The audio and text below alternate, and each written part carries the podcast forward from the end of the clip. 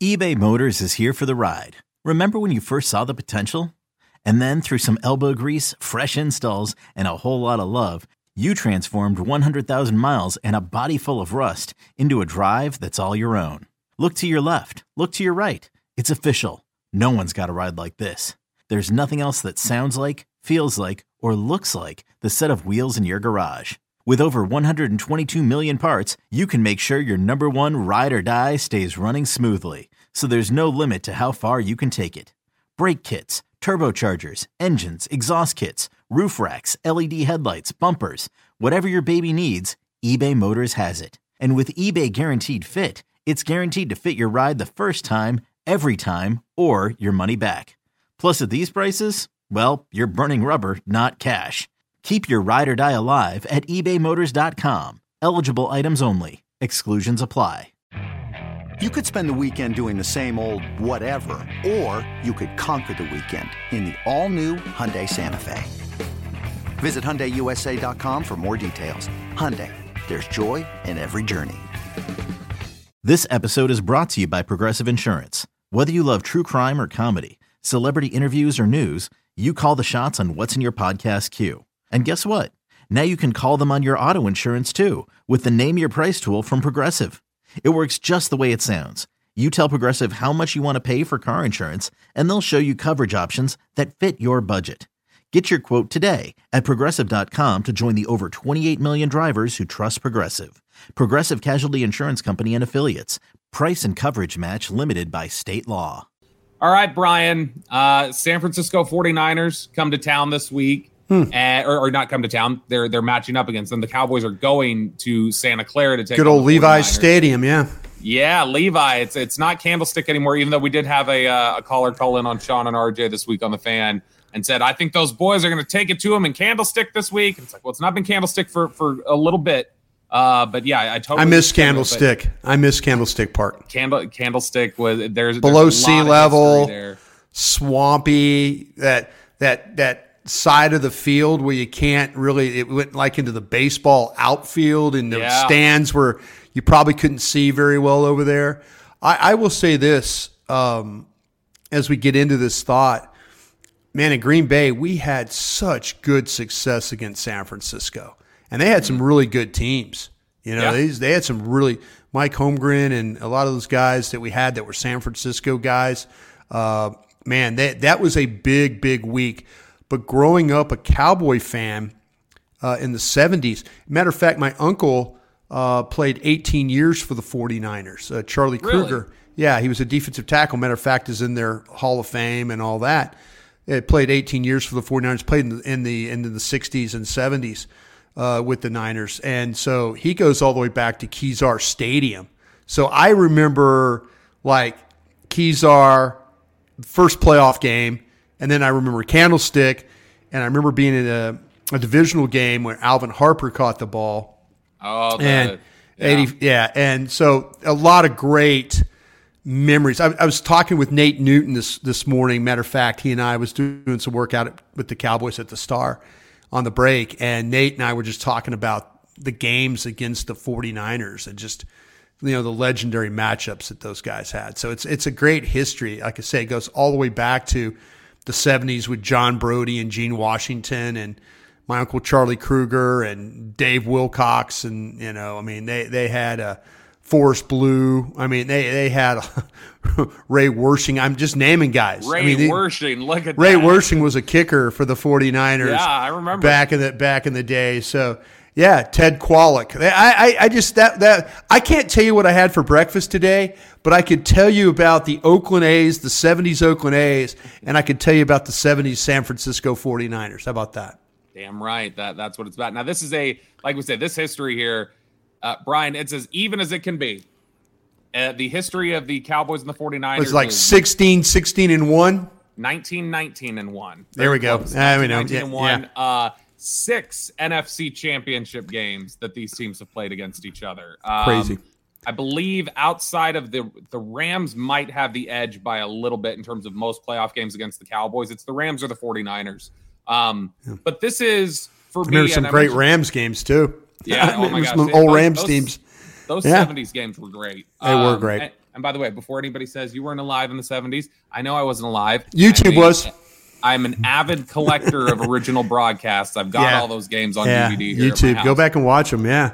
Yeah. So, Bryan, this is um, for me, the NFL, and I, I mentioned it earlier. The NFL is, is is at its best when the Cowboys and the 49ers are really good. yeah. Um, to me, it's like it's similar uh, with when you get the Lakers and the Celtics, and and that rivalry is really hot, and both teams are really good. That's great for the NBA. When the Yankees and the Red Sox are really good, and they're they're going at each other, that's great for Major League Baseball. Those are the things that you want to see. The Cowboys and the 49ers to me are are right there. And when you just think over the history, I was, you know, getting ready, sending out the call for questions. Hmm. And I was just like grabbing some Cowboys 49ers photos to look through. And when you think over the years, man, there there's these most two most recent playoff games, which in the grand scheme of history won't be remembered as pivotal moments in all likelihood. Um, but just contributing to the history here, you've got the Terrell Owens going to the center of the star, uh, George Teague hit. That was massive. 92, 93, 94, those NFC title games Well, just giants, two Yeah. dominant football teams, and it, it used to be the joke uh, on broadcasts back then that that was the Super Bowl, the NFC Championship game in 92, 93, 94. That was the Super Bowl because Buffalo and and the Chargers weren't going to beat San Francisco and Dallas, and the the way that each team kept trying to to level up on them 94 the the 49ers were tired of losing yeah. um and, and they they hit a point that and it's a different level obviously in terms of the intensity but they hit a point that Dallas kind of feels like they're at right now where they're just they're trying to do things to to make sure they get ahead um it's it's it's very much an arms race there in the 90s and they go out there and they they get Rickey Jackson and Yeah. Deion and and they get Ken Norton and uh you know they they really went all in to try and make things as difficult as possible. But those four, those three NFC title games right there were impressive. I, I want to stop on that for a second because I'm curious. As a guy who was in Green Bay at the time, Yeah. I I know you've talked before about Erik Williams and and how intimidating he was and how much trouble he was for Reggie White. Yeah. Uh, my favorite rivalry uh, as a, a as a viewer of the '90s Cowboys, my favorite rivalry in the world was Kevin Smith against Jerry Rice because Pup. Pup hated Jerry Rice, He did. and and Jerry Rice hated Kevin Smith. Yeah. Um, and it was you know you know what it reminded me of a little bit in terms of if you want to go back, it's it's an Odell Beckham, Josh Norman just Yeah. don't like each other. Uh, 90, 93, they get in a fight in the tunnel. Uh, Kevin Smith and Jerry Rice do. That starts a brawl in the tunnel, essentially. Um, 94, the, the 49ers get up big in that game. It's 21 7 near the end of the first quarter. And Kevin Smith, every single play is just getting in Jerry Rice's face and gets Jerry Rice a little bit out of the game Sure. uh, takes him out of it a little bit. And so it's it's fascinating that back and forth. What was the what was the perspective for you guys in Green Bay back then of a guy like Kevin Smith? Like Oh, I, I know you guys didn't have to say it, but but Yeah. what, did you, what did you think of Kevin Smith as a player back then? Okay, first off, like I said, we played really well against the 49ers. I mean, the one year we go out to San Francisco and just Steve Young and we just maul them. I mean, and Dallas is probably sitting at home like, thank God we get to play the Packers. Now, we loved playing Steve Young and at the time Elvis Grbac played in the game. I mean, there was always a matchup that we were dealing with then and we were fine with it. We we could play at Candlestick, we could play at Lambeau. It didn't matter. We could not beat Kevin Smith and and I and I mentioned it. The whole thing with you know with Reggie White.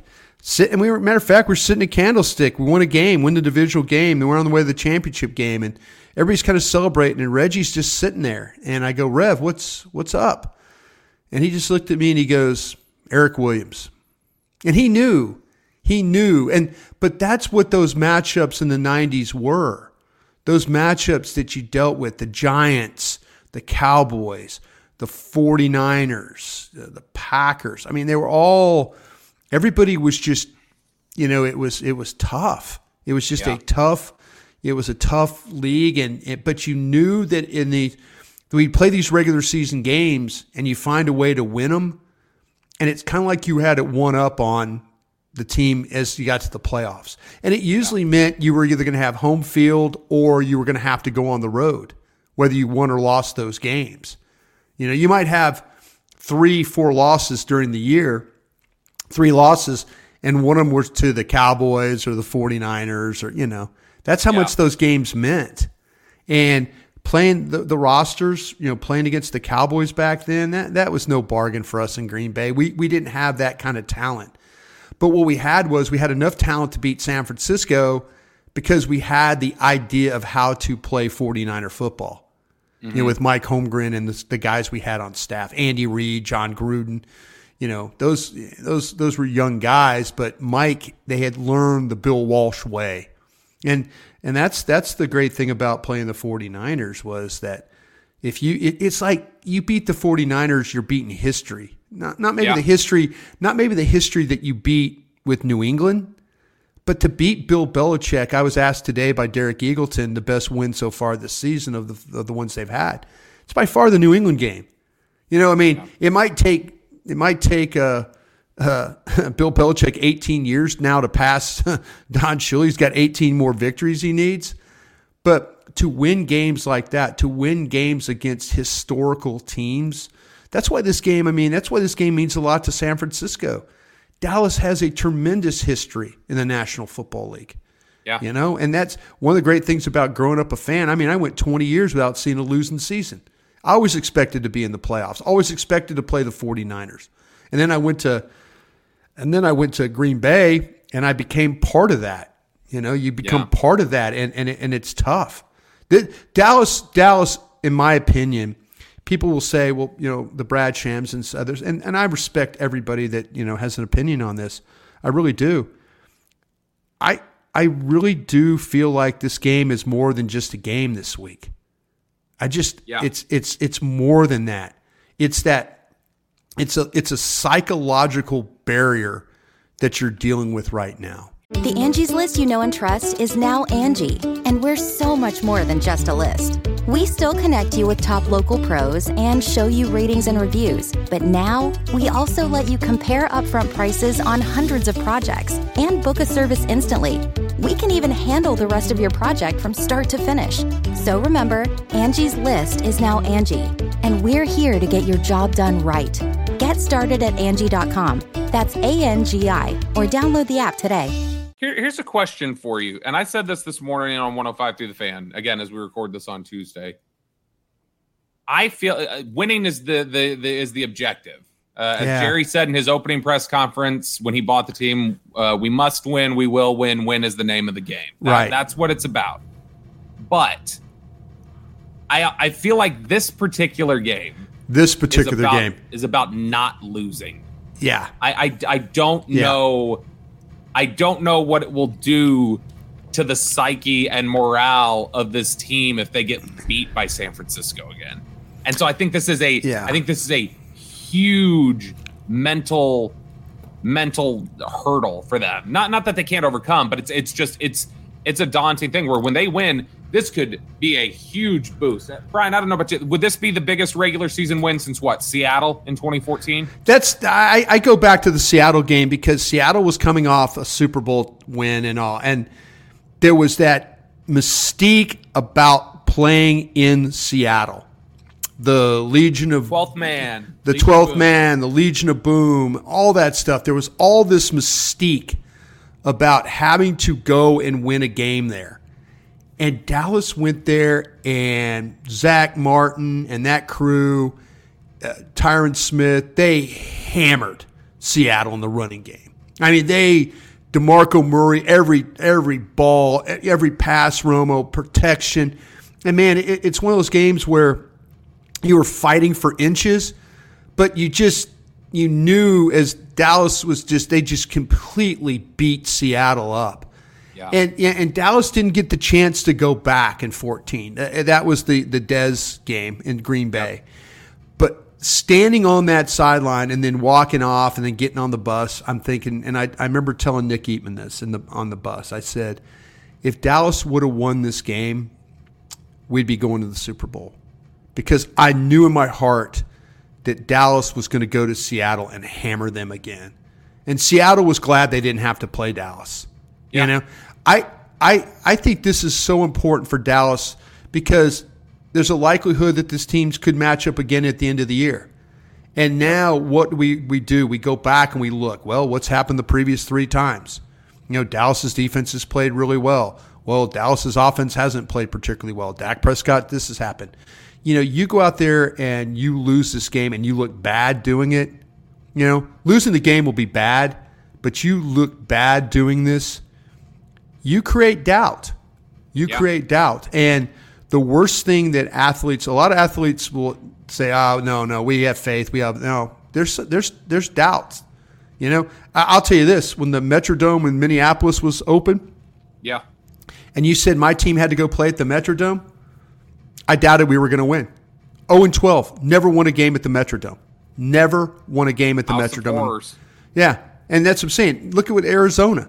Look now at Arizona in that situation. Next time you play Arizona, well, you know, uh, look what happens. You you know, you, there's a team that you know you go and play in Arizona. It's like, man, what what's going to happen badly?